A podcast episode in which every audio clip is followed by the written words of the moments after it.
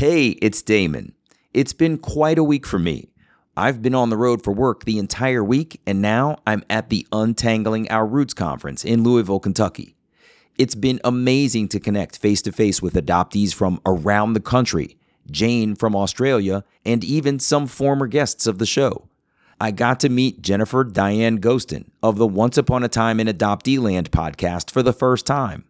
My former guests, Dee, Emma, Jennifer, and others came up to say hi, and I even made new contacts with Dave and MC and so many more. Unfortunately, all of this running around means I'm a little bit hoarse, and I got behind on this week's show, so I hope you don't mind if I insert a classic here until I'm able to get back on track next week. There's a whole season of incredible adoptee stories ahead, and we're about to cross 200 episodes real soon, so I promise I'll be back. Until then, stay safe and be well, and remember, we're all going through something, so please be kind to each other. Okay, here's the show.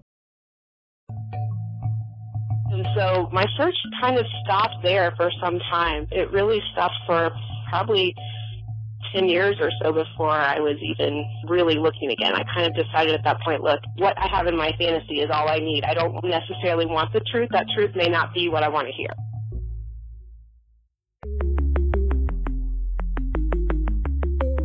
Who am I? Who am I? Who am I? Who am I? Who am I? Who am I? Who am I? This is Who Am I Really? A podcast about adoptees that have located and connected with their biological family members. Hey, it's Damon, and on today's show, I'm joined by Leah. Now, we've all been online and found ourselves going down what seems like a rabbit hole of content that's automatically fed to us. But what if that rabbit hole led you straight to your family of origin? In Leah's case, after years of searching on and off for her relatives, it turned out that she just needed a little bit of luck online.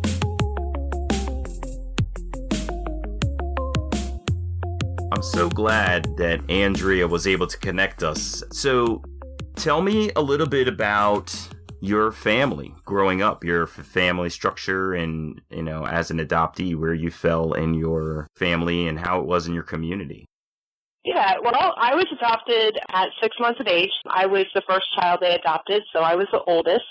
Let's see, they adopted me in October of 1974. Didn't know much information about any of the birth details or birth family, but they adopted me then. And then eventually, I think I was about five, they adopted my brother and my sister, who were natural siblings. So I was the oldest of three of us. So you're the oldest of three total adoptees, but the other two are biological siblings to each other. That is correct. Yep. Gotcha. And how did everybody get along? How was adoption perceived or talked about in your family? How did they make you feel comfortable with it? Yeah, it was actually always, I mean, I don't remember a time not knowing I was adopted. My adopted mother was also adopted as a baby. And so she was really open about it. She always had told us from day one. Um, But she made it like a really special thing. Like it was a special gift to be an adopted kid because my parents got to pick me. And so like they chose Mhm. me out of, and it made it, you know, it made it seem like a special thing. So it was never something that I felt like I was, you know, rejected or abandoned. I always, it was always presented as it was this amazing gift that they got to choose, choose and they chose me. And that made me special somehow. It was a great way to kind of fall in through that because mom was just great about it. She was real open. She would talk about all this. She would talk about her own experience and she would talk about wanting to know her history. So she was pretty understanding of all of the, the feelings that we would have as we, you know, kind of grew up. What was her experience with her own adoption and wanting to know her own history? Had she launched her own search to try to locate her biological relatives or her family of origin? I don't think she searched herself. I tell the story of her birth father showing up one day randomly at and knocking on her door and they talked. They didn't really ever develop any kind of relationship. Um, and I don't know that they ever even had contact after that. I think she was told that her family was a heavy Italian family and that it was in their culture that the firstborn they didn't want a girl, they would want a boy. And so she has been given up because of that is, is my understanding of what she told us. Um, so she didn't have as much feeling of wanting to reconnect with that family. Oh, that's really interesting. But you did. So tell me a little bit about growing up when you first started to really feel like you were interested in locating somebody in your family of origin. What did it feel like and what were some of the triggers for that? Well, I think that probably came in my teens where I started really questioning things, wanting to know where I came from, what was my family of origin like, was I like them, was I like the family that raised me, how did all of that kind of work? You know, the whole nature versus nurture argument. I was questioning what parts of me were because I was raised where I was raised and what parts of me were, were me, like the, the me that my genetics had provided. So I was, I started getting really curious.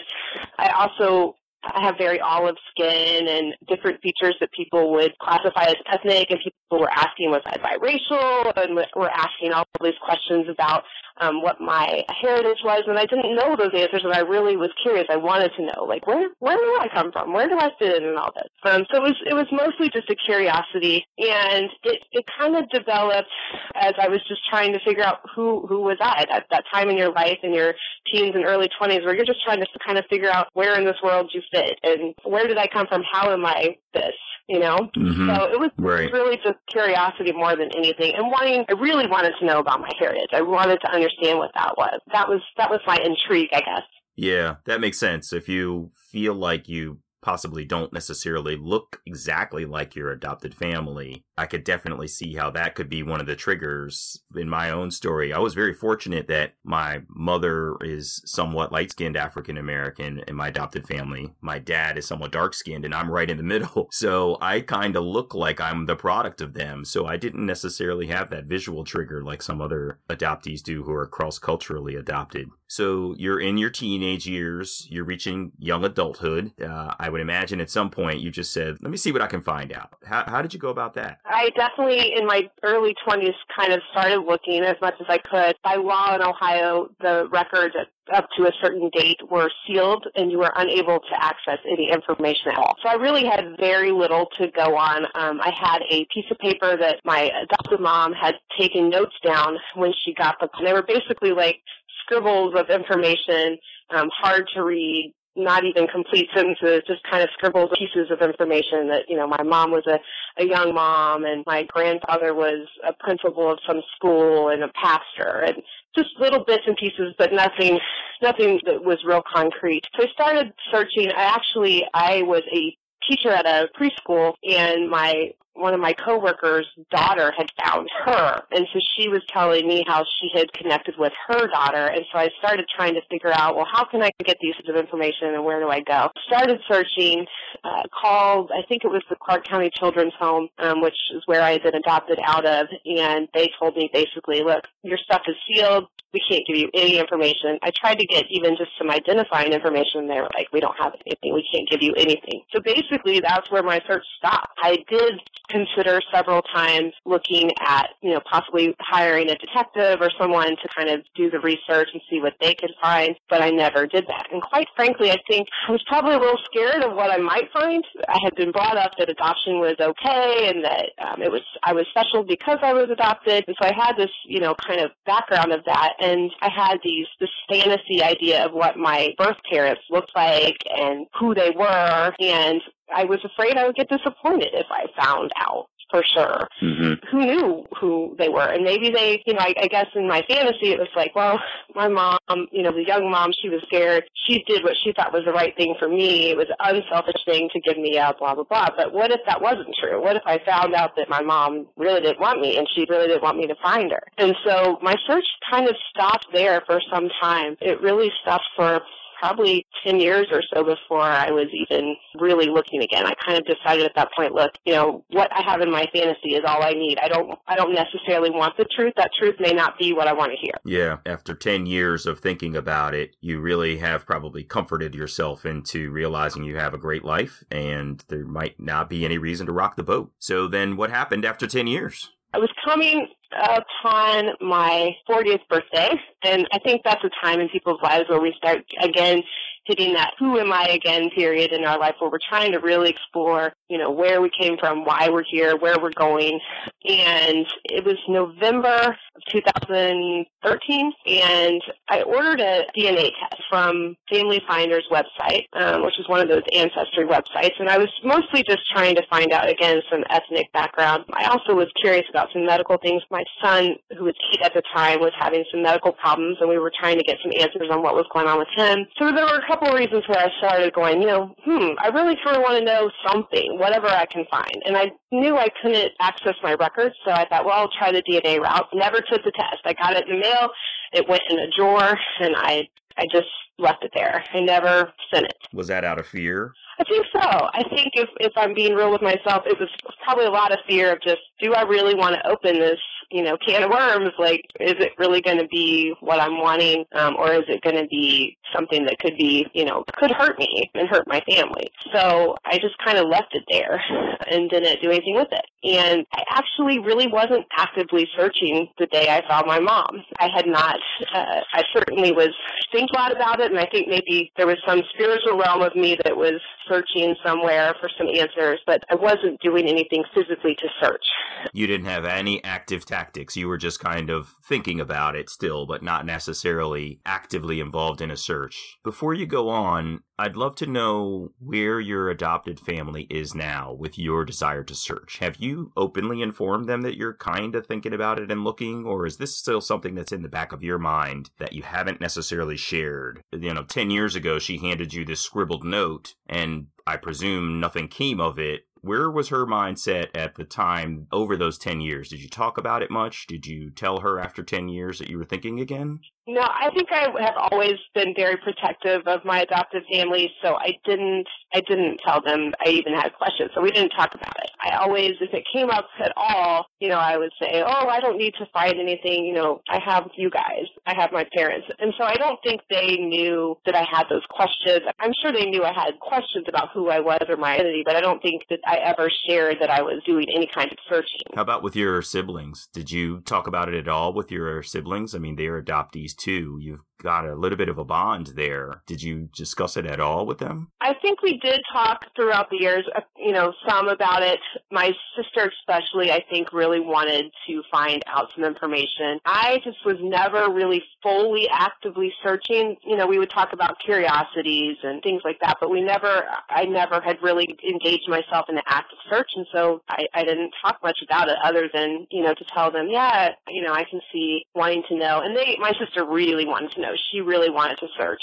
She didn't hasn't done any active searching either, but I think she was really um, wanting to find out where she had come from as well. Yeah. So I'm getting excited now because I'm realizing you said I'm not actually actively searching for her when you found her. So tell me, how did this go down? Yeah.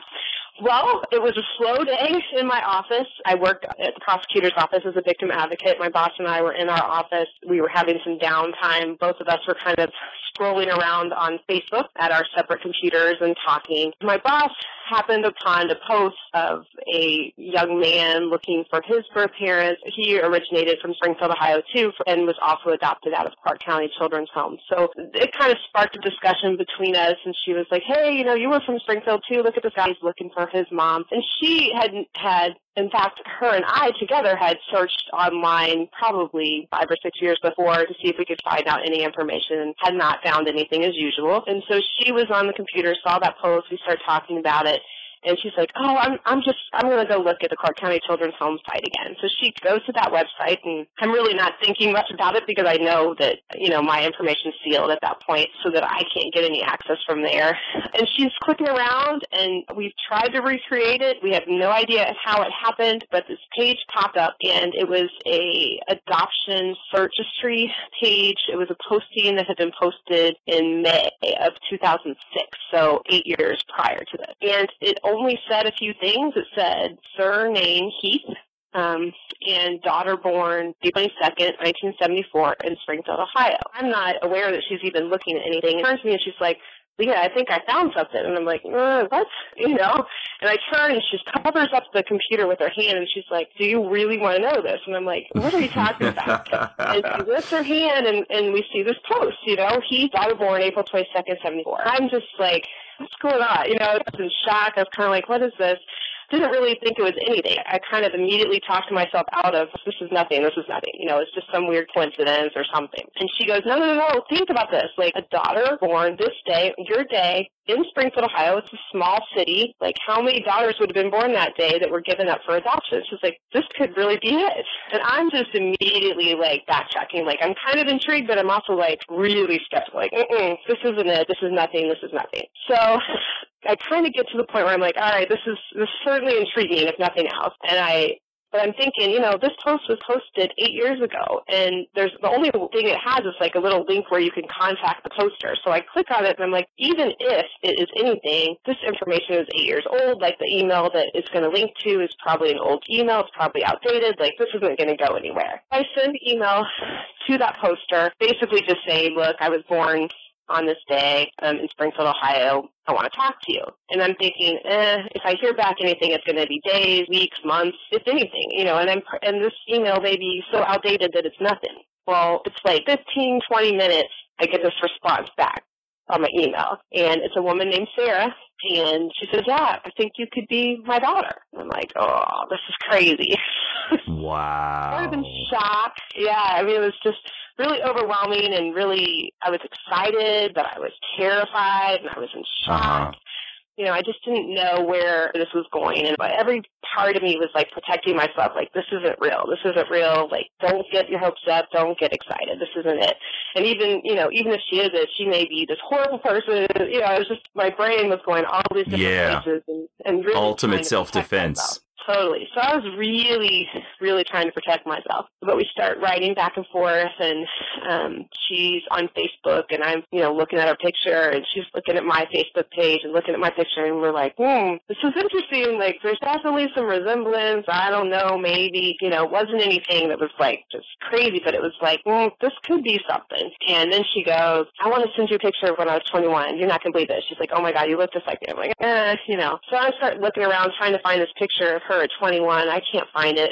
And um, she's looking for it too. And finally she emails it and I pull up this image on my computer and I'm looking at myself. You know? Oh my it's gosh. like, that's me. That's me, but but it's not me. There's something like I mean, I literally thought when I okay, she's got a picture of me. How'd she get a picture of me? You know, not me. It's me, but that's that is my face on this picture. That was my, you know. So it's like that's oh unbelievable. We knew, you know, we knew it was it was her so that's kind of where it started and and we i think we spent like days upon months of just chatting back and forth. Um we instantly tried to start getting the records unsealed because i was still you know i was like look we got to be cautious here. Like it certainly seems like this is it but still that, you know, really protective side of me was like, this isn't it. This is, it was real skeptical. So even though I'm looking at a picture that looks like me, I'm still saying in my mind, like, don't do this. You're getting yourself excited. This isn't it. Did you detect the same caution from her? Not, not as much. She felt like as soon as she saw the picture, that was it for her. She knew, um, and she had she had called her sisters and said, "Look at her, you know, look at this picture," um, and they were all like, "Yeah, this is this is it, this is her." But I was just, I think I was, I'm kind of the person that was waiting for the other shoe to drop. Like, uh, I don't know. I don't want to get my hopes up and then be devastated because I knew I would be. I was so excited deep down that this was it. But then I knew if this wasn't it somehow, like I was going to really be devastated. Yeah, I think we all take a lot of caution in something as heavy as this. This is not something that you can just redo easily. So, of course, this is a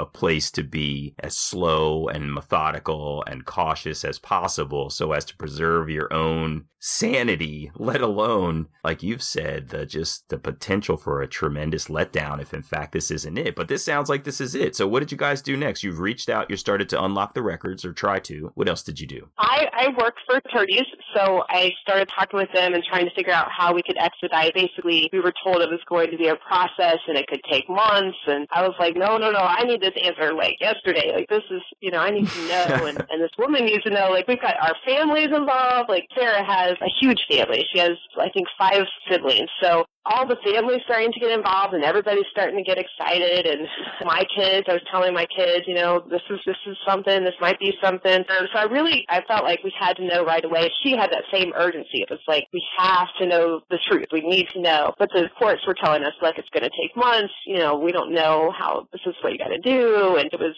it wasn't complicated. Uh, it was a time issue. And we were just like no, we need this, you know. Um, so right. I got my lawyers that are friends of mine involved, and they kind of helped um, with figure out what we needed to do we got the paperwork and we then had to wait. It actually took a month to get the paperwork back, actually confirming that Sarah indeed was my mom. I mean, we knew, so we started developing a relationship before we even got that paper back. But March 14, 2014, we finally got the paperwork back But yes, indeed, she's my mom. That's so amazing. What, what did the paperwork say or what did you learn from her about your adoption, the circumstances and things like that? Well, she was raised in a very religious family. She describes it as a good childhood, good family, um, but very strict, very conservative. Um, and she, of course, I was born in the 70s, so she was coming from out of a conservative pastor family background um, to freedom at 18. Um, she had just graduated high school. Her parents had moved, I think, to Arizona at that point. Um, she was still in living with her brother.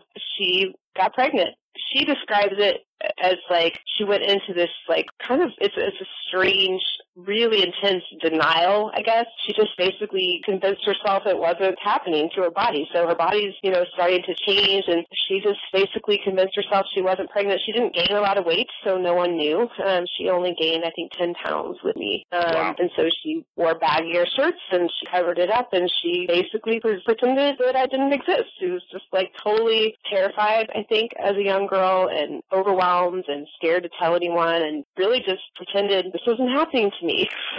so she went mm-hmm. about her life kind of on a day to day basis as she always did and just sort of, you know, I didn't exist in her mind. And then she, the night she went into labor with me, she said she woke up and had this feeling and urge and she got herself up and went and said to her brother, Hey, I think I'm having a baby. Can you take me to the hospital? And he didn't even know she was pregnant. So just kind of a crazy oh my uh, ordeal. Um, but he, he takes her to the hospital. She states that I was delivered very quickly. It was a very fast coming baby, so it was delivered very quickly. She remembers little bits and pieces. She says that a psychiatrist actually told her years ago that during that time period they may have given her some type of medication that would kind of make her foggy um, so she doesn't remember a lot of details, but she said that she remembers the nurse coming in asking if um, she wanted to hold me, and that she told the nurse no, and, and that she knew that if she held me, she wouldn't be able to let me go and she mm-hmm. she wanted to let me go. So she uh, she did not even get to see her baby, hold her baby, nothing. She said she remembered leaving the hospital and she went back to work and just kind of pretended like nothing happened and nothing, you know, it never had happened. None of her family, her brother and her never talked about it. She never told anyone else for years about it. Just kind of went back to her life and pretended it happened.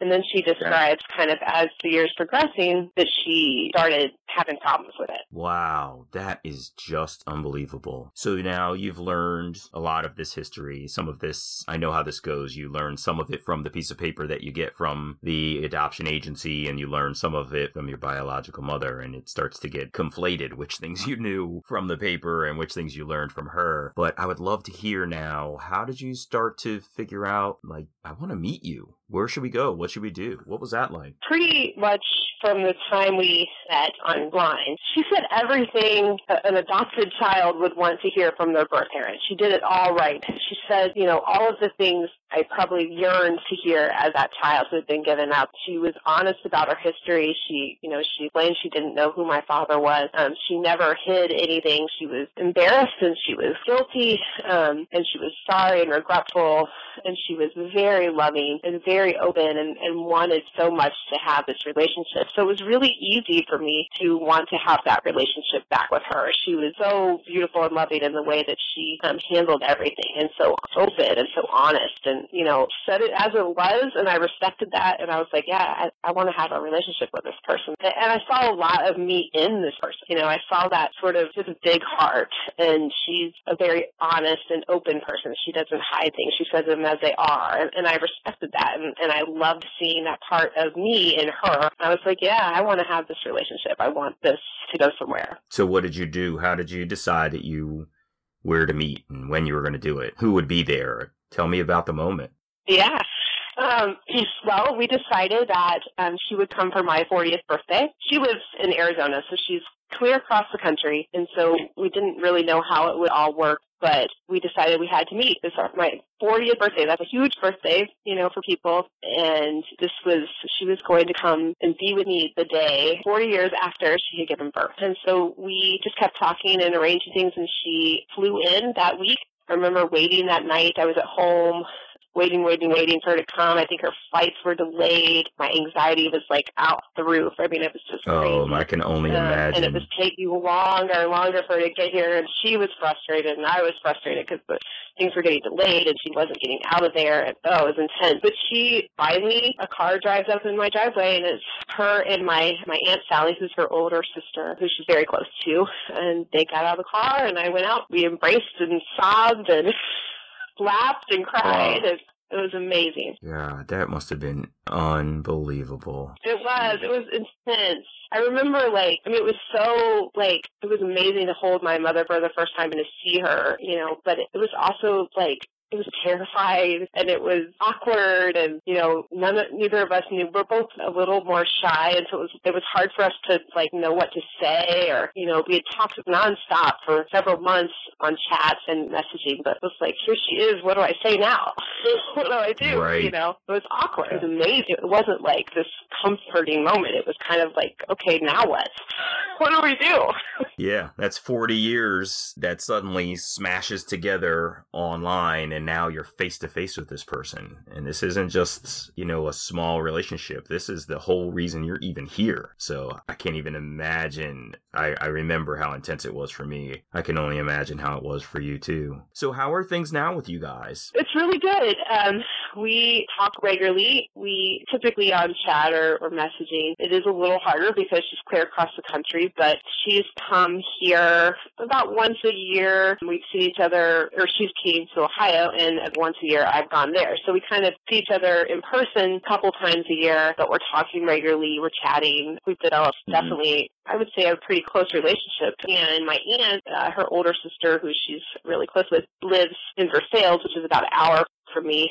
So my aunt and my cousin and I get together really very regularly for lunches and massages and, you know, fun stuff like that.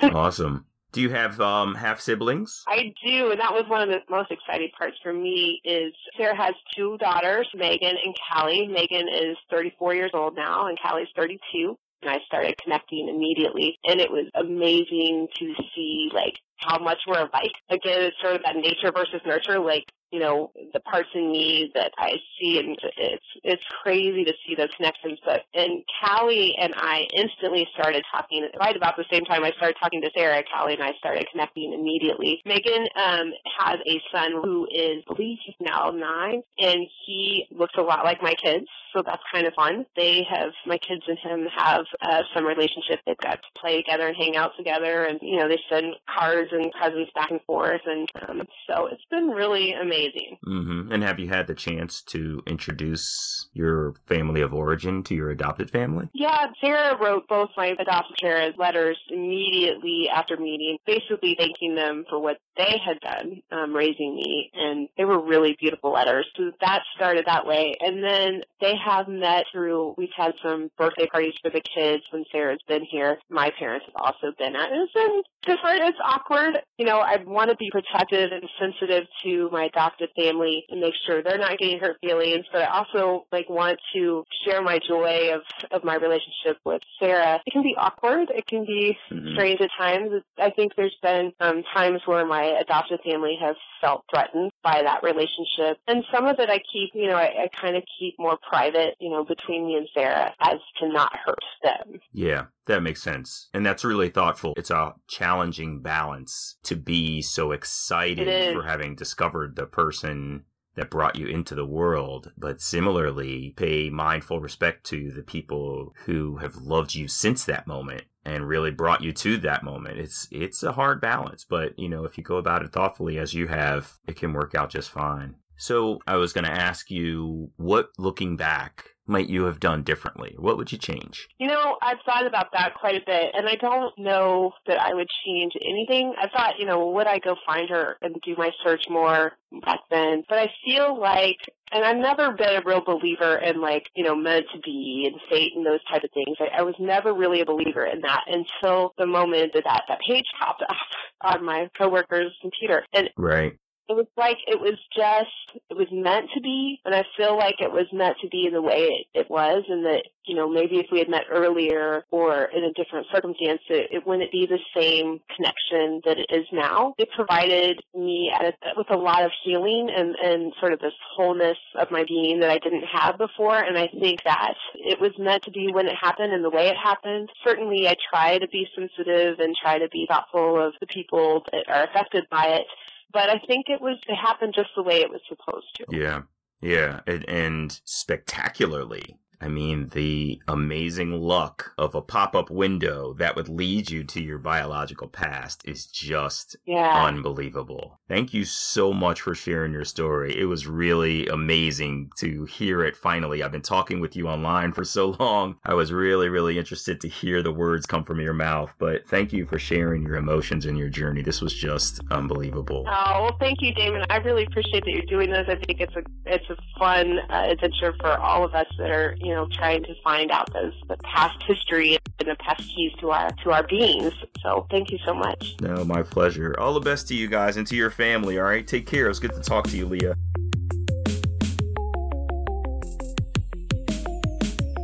Hey, it's me. What a crazy story Leah has. She was just randomly online one day with a coworker when an adoption registry they stumbled on accidentally led her straight to her biological mother. That's just incredible. I know everyone isn't nearly as lucky as this, but I hope you're as happy as I am for Leah that things turned out the way that they did. And I hope you'll find something in Leah's journey that inspires you, validates your feelings about wanting to search, or motivates you to have the strength along your journey to learn who am I, really? This episode was edited by Sarah Fernandez. If you would like to share your story of locating and connecting with your biological family, visit whoamireallypodcast.com slash share.